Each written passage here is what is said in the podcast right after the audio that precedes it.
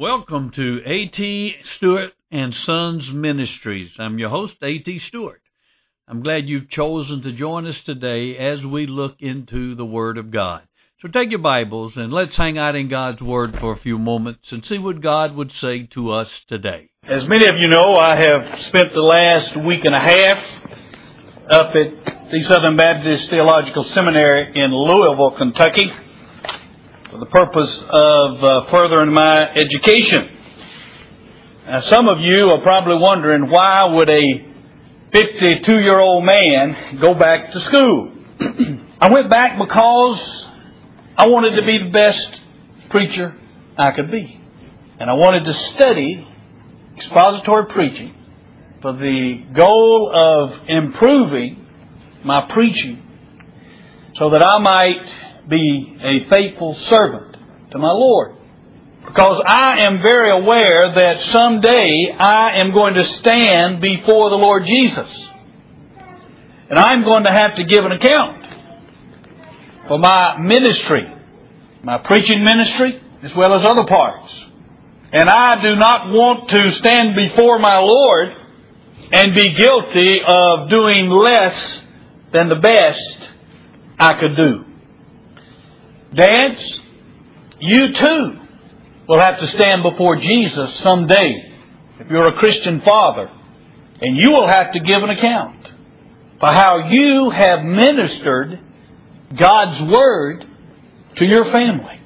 You see, God's pattern from the beginning has been for the dad, the father, to minister His Word to his family long before the church was ever established, and a man called the pastor stood before the congregation and ministered the Word of God, God had already set up the pattern that the father was responsible for teaching His Word to his family.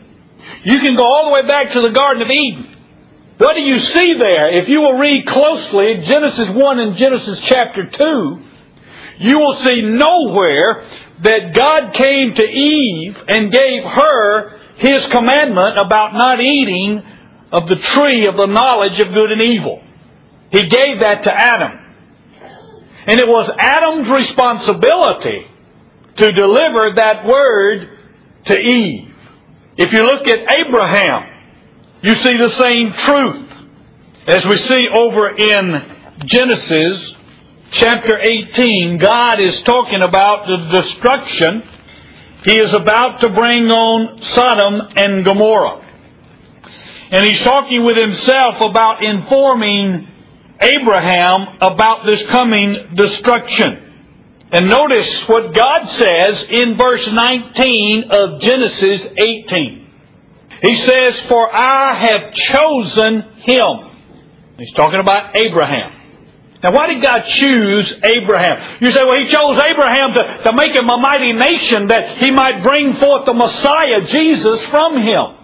And that truly is a long range projection of why God chose Abraham. But look at what God says here. I have chosen him so that, with the purpose that he may command his children and his household after him to keep the way of the Lord by doing righteousness and justice so that the Lord may bring upon Abraham what he has spoken about him. That is, if God was going to bring about the promise of the blessed nation of which the Messiah would come from, it was imperative that not only Abraham obey God and believe in him, but his children do so as well. Isaac, and then Jacob, and then Jacob's sons and all. And so God chose him and commanded him to teach his household the truth of God. Look over in Psalm 78. Here the psalmist is rehearsing for us the history of Israel. And he tells us about the father's responsibility in Psalm 78, beginning in verse 5. For he, and he's speaking of God, established a testimony in Jacob. It's another way of speaking of the nation of Israel. And appointed a law in Israel, which he commanded our fathers, that they should teach them to their children, that the generation to come might know even the children yet to be born, that they may arise and tell them to their children. The pattern is set. Father to children, father to children, father to children, father to children. And the truth of God's Word was to be passed down. Now this is before the church was ever established. They were coming together and the father would bring his family around him and he would proclaim the truth of God to them.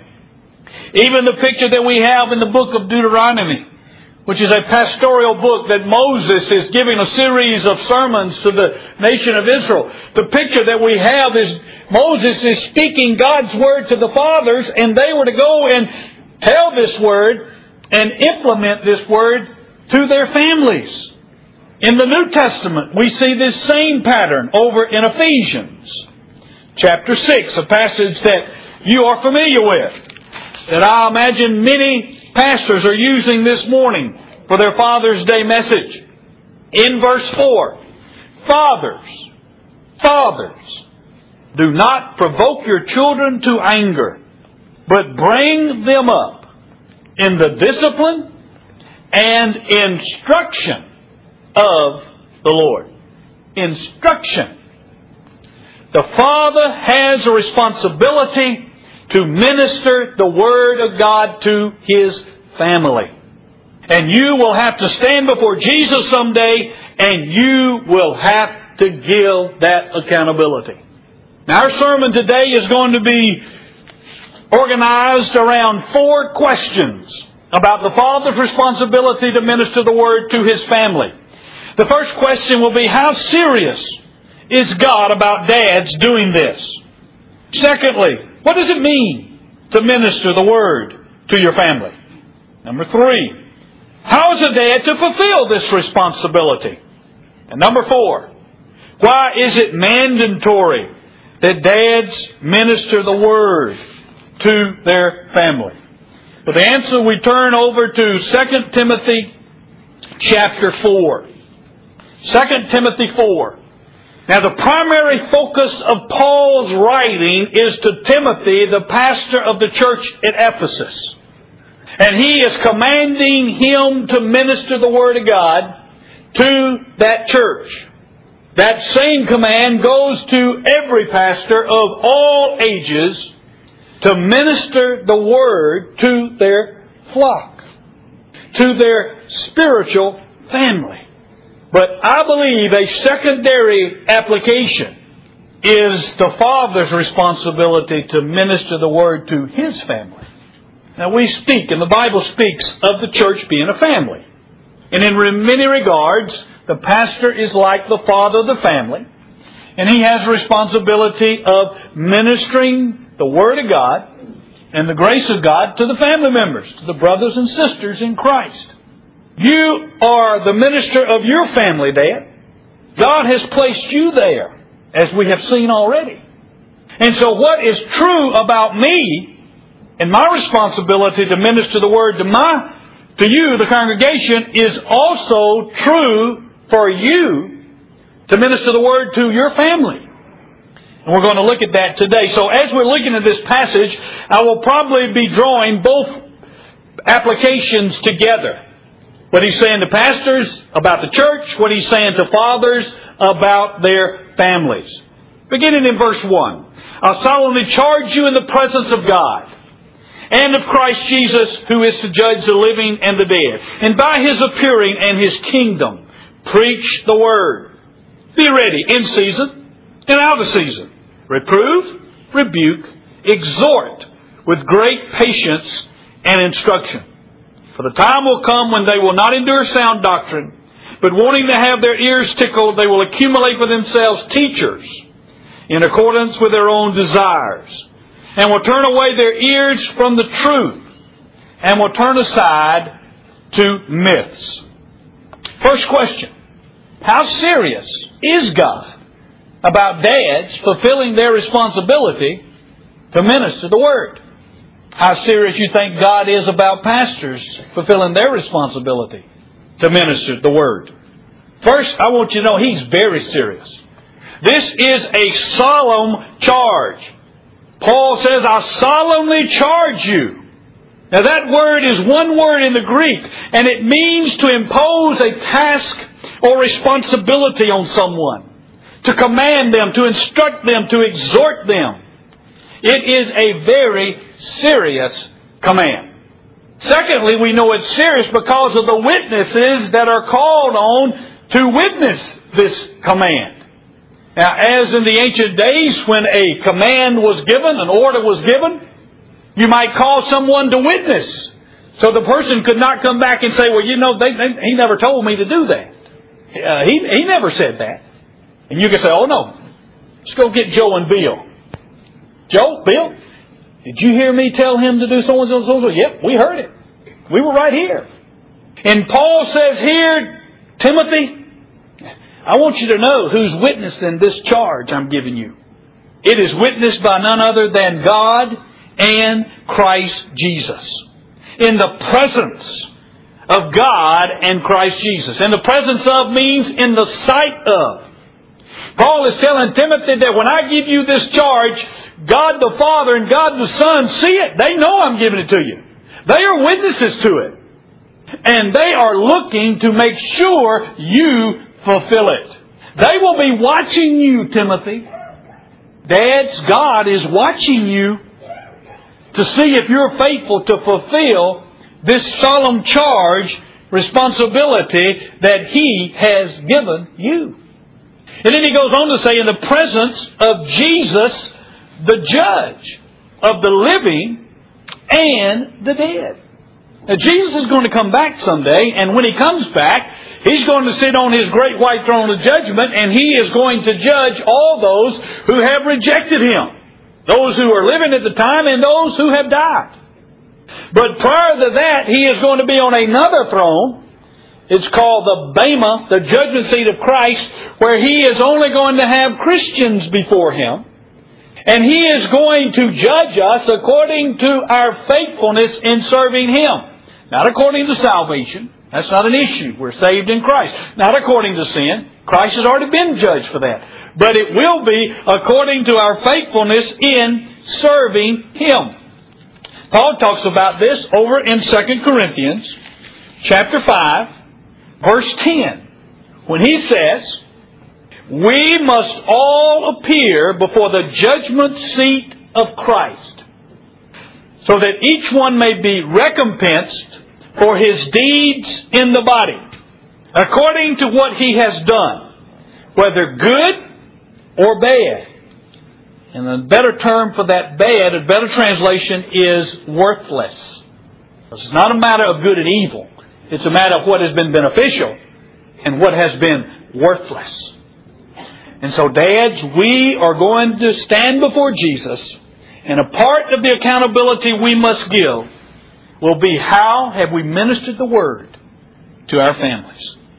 Then he goes on to say, not only in the presence of God and Christ Jesus and Jesus the judge, but King Jesus. He goes on to say in 2 Timothy 4, and by his appearing and kingdom. Now why does Paul add that? He's adding a sense of urgency. He's saying Jesus is coming back. And He's coming back as King, and He's coming back to set up His kingdom, and you better be found faithful when He comes back. Jesus said, how well is the servant, the servant whose master comes back and finds him doing what he ought to be doing and not being lazy and slothful and abusing those under his charge. He said, Jesus is coming back. He is the King of kings and He will come and establish His rule on earth. And therefore it is King Jesus that you need to please and not men. The picture's kind of like this. It's like we are part of a, a resistance, underground resistance in a country that has been overrun by an enemy. And you and I are responsible for training our children to fight this war with us. To make sure that they too can stand against this imposing, invading army in our land. Because we know one day a deliverer, a general is coming who is going to defeat this army that is now invading us, and we are going to be under his charge. And when he comes and defeats that invading army, and he sets up his kingdom, and he says, Alright, how did you do in the resistance? What did you do? We want to be able to say, I stood firm, and I trained my family to stand firm, and we fought the war. And we battled against the enemy the best we could under the circumstances. That's the picture. Jesus is coming back. We're in a spiritual war. And it's our responsibility not only to fight the war, men, but to train our children to fight the war so that they can train their children to fight the war. And it goes on and on. Because our King's coming back.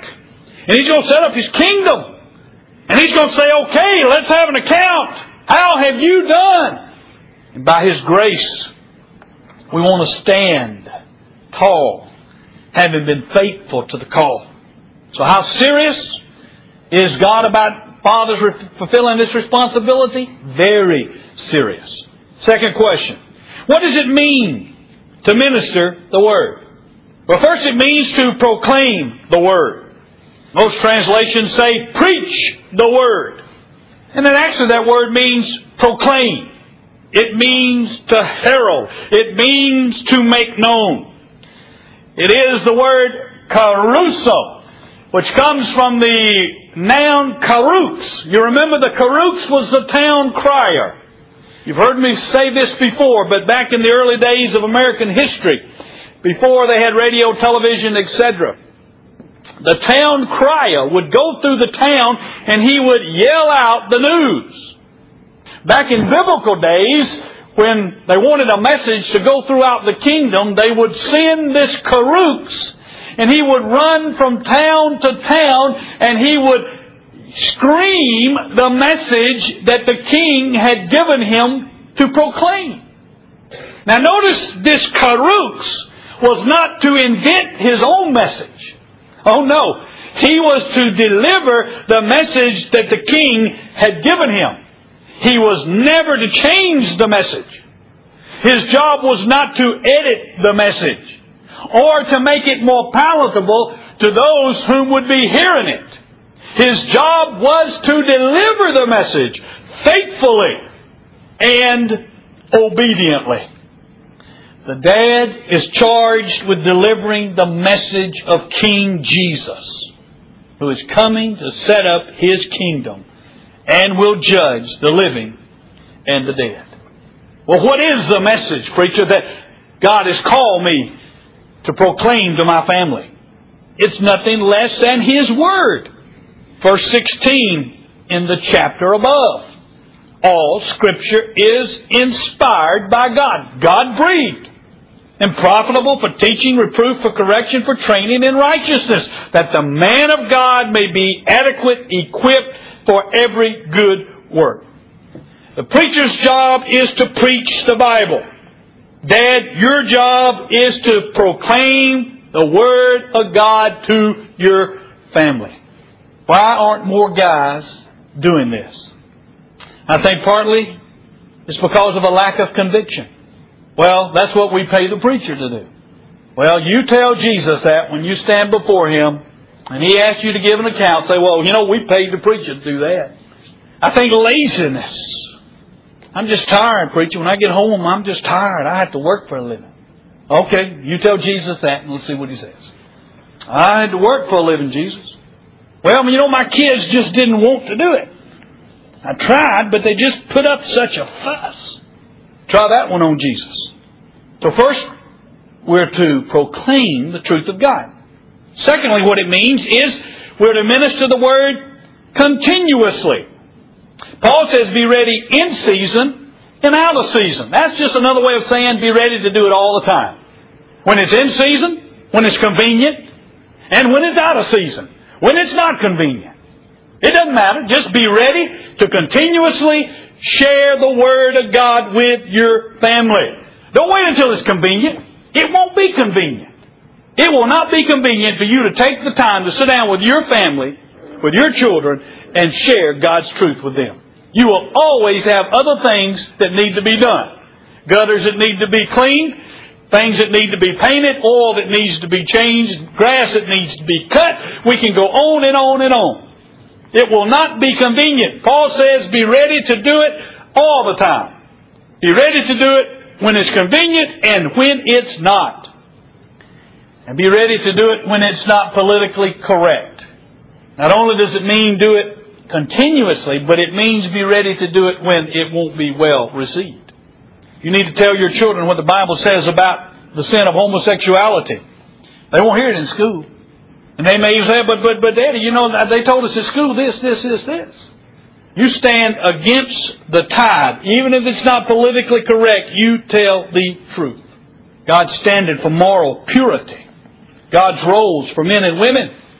It won't be convenient. It won't be what they will hear other places.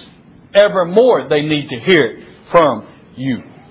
So first of all, you teach them the Word of God. You, you proclaim the Word to them. Secondly, it must be done continuously. That is, it is a way of life. Not something you do for a week and then stop, but it is a continual thing. And then next, what does it mean? It means to reprove.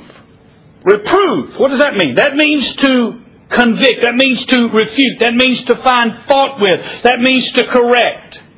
That doesn't mean to be harsh and mean spirited, but it means to show someone their fault. And it brings them to repentance. They see it. It was used in classical Greek of a surgeon.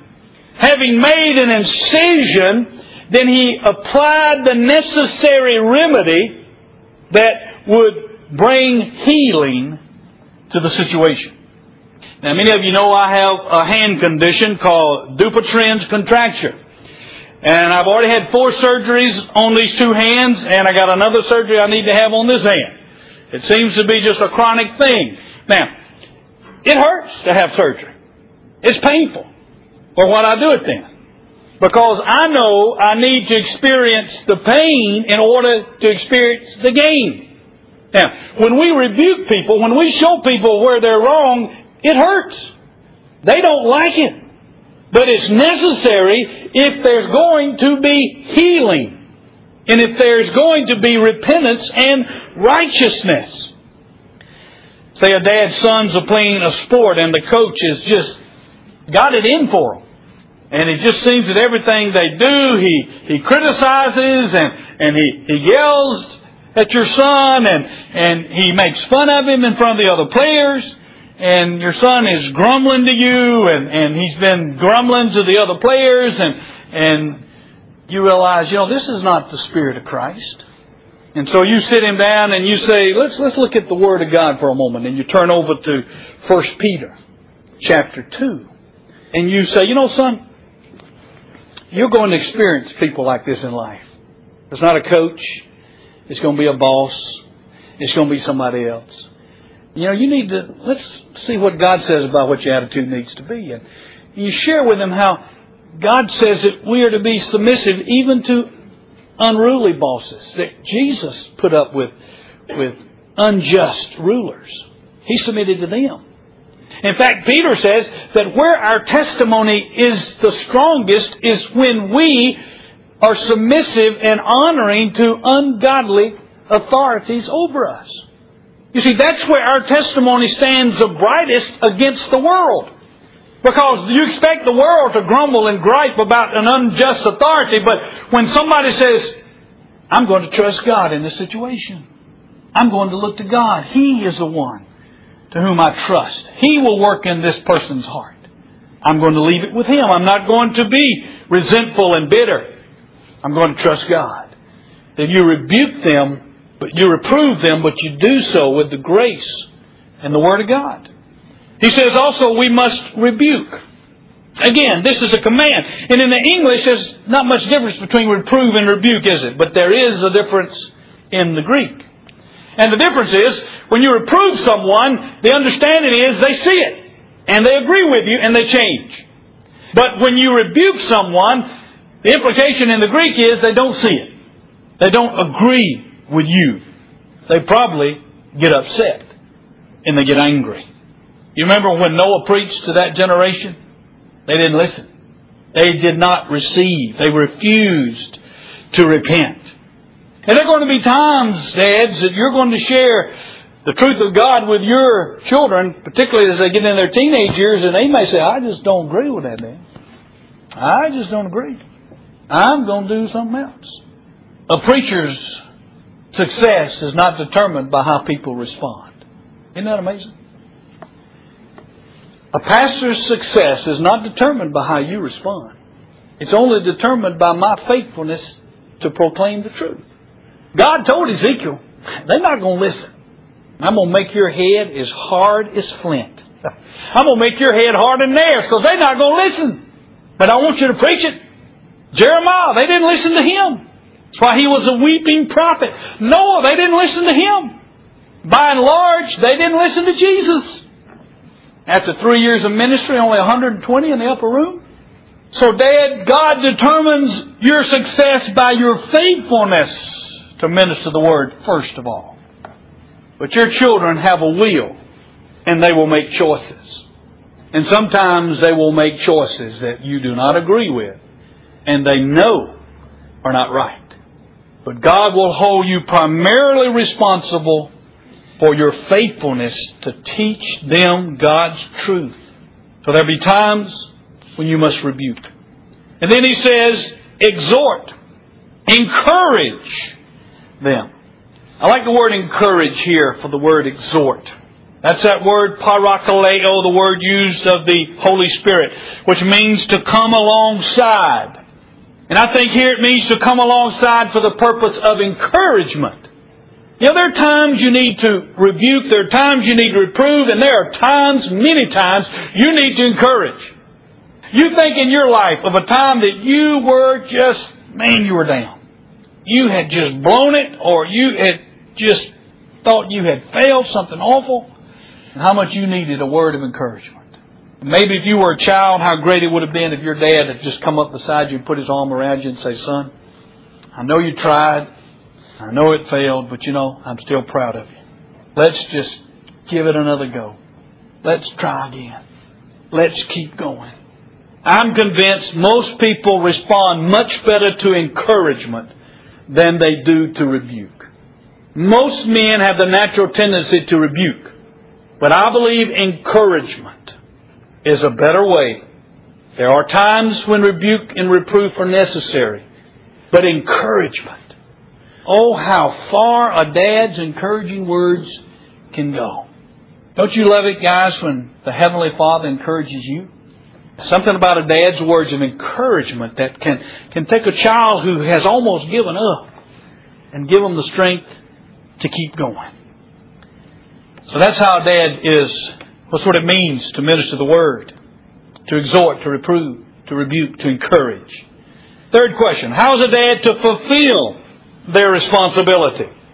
First, with great patience.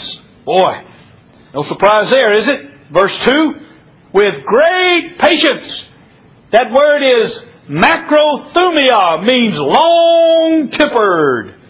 With, takes you a long time to get upset. Just the opposite of a short fuse. And when we are training our children and teaching our children, you've got to be patient. You know, that's why they need us, because they're not perfect. And they do make mistakes. And they do fail. And we need to be patient with them. We need to say, all right, let's get up and let's go again. We're not to write them off. To get upset and say, I'm just sick and tired of working. You just don't, won't ever get it right. We must encourage with great patience. And then he says it is to be done with instruction. Last part of verse 2. That word in the Greek means teaching. Teaching. We're to teach God's truth to our children. The passage in Deuteronomy that is familiar, but it must be repeated at this point.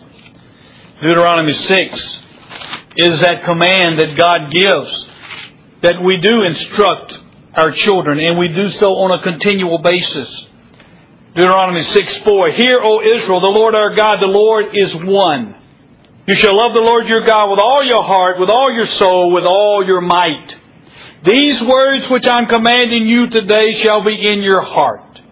And you shall teach them diligently to your sons, and you shall talk of them when you sit in your house, when you walk by the way, when you lie down, and when you rise up. The picture of a lifestyle of sharing with them about the things of God. There will be a time when you need to sit down and open up the Word of God and say, let's see what God says. But there are also times when you're just driving down the road, when you're at ball practice, when you're walking out in the fields, that you talk about the things of God. That you just talk about God's world, God's creation, or what's going on in their lives, and you share with them the truth of God in that kind of situation. Now the last question. Why is it mandatory that fathers fulfill this responsibility?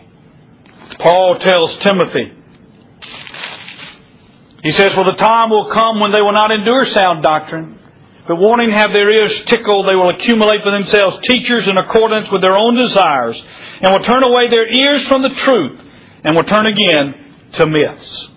Why is it mandatory that we minister the word to our families? Because the pressure of society will push them away. Left to themselves, the pressures of society will push them away from God. And you instructing and teaching them in the ways of God is like a chain holding them. And though they may go around, they will not get too far away. Because society is pressing them and pressing them away. And if we're not there ministering the Word, they will fall into the ways of society. Look at the television, the movies, the music, on and on. It's pressuring them away from God into ungodliness. Now, what's going to counteract that? They're going to be exposed to it. You can't put them in a bubble. But what's going to counteract that pressure that's pushing them away? It's going to be you, Dad, drawing them closer with the instruction of the Lord, ministering the Word of God through your heart and through your life and through your love. That's what's going to draw them and keep them in. And then secondly, it's mandatory because their natural tendency is towards sin. You leave them alone, they're going to sin. You know that. That's our natural inclination. And therefore we must work against that natural bent towards sin. And we work against that by ministering the Word of God to them. You may be thinking, well, preacher, is it too late? I don't think so. First, the command is not only to fathers, but to grandfathers as well. Those of us who are grandfathers, we have a responsibility to our grandkids. Dads, if you have not been fulfilling your responsibility, why don't you start now? You could just take, say, John, the Gospel of John. Just get your kids around. Say, we're just going to spend 10 minutes in the Word today, guys. And just read a paragraph or more in, in the Gospel of John.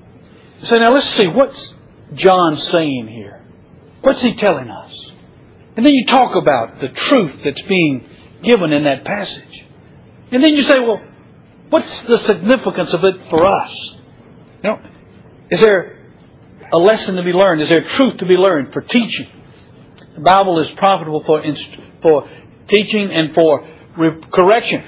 Is there something in here that tells us something we need to, to do differently than we're doing? For reproof, it, it tells you maybe we're, we're doing something we shouldn't do. For training in righteousness, just go through and ask those questions. Is there truth here to be learned? Is there something about God? Does it tell me something I need to be doing? Does it tell me something I need to stop doing? Just talk about it. Five, ten minutes. That's a start. It's a great start. And if your kids are, are real young, then just tell them a Bible story. Just go and pick a Bible story, get a Bible story book, just pick a Bible story and you go and read it first and then you say, hey kids, I want to tell you a great story. And just tell it in your own words. But begin to share with them and fulfill that responsibility that God's given you and that we're going to have to give an account for someday. The kids are grown, go for the grandkids. Share with them. You'll be the one that gets the most out of it. Let's pray.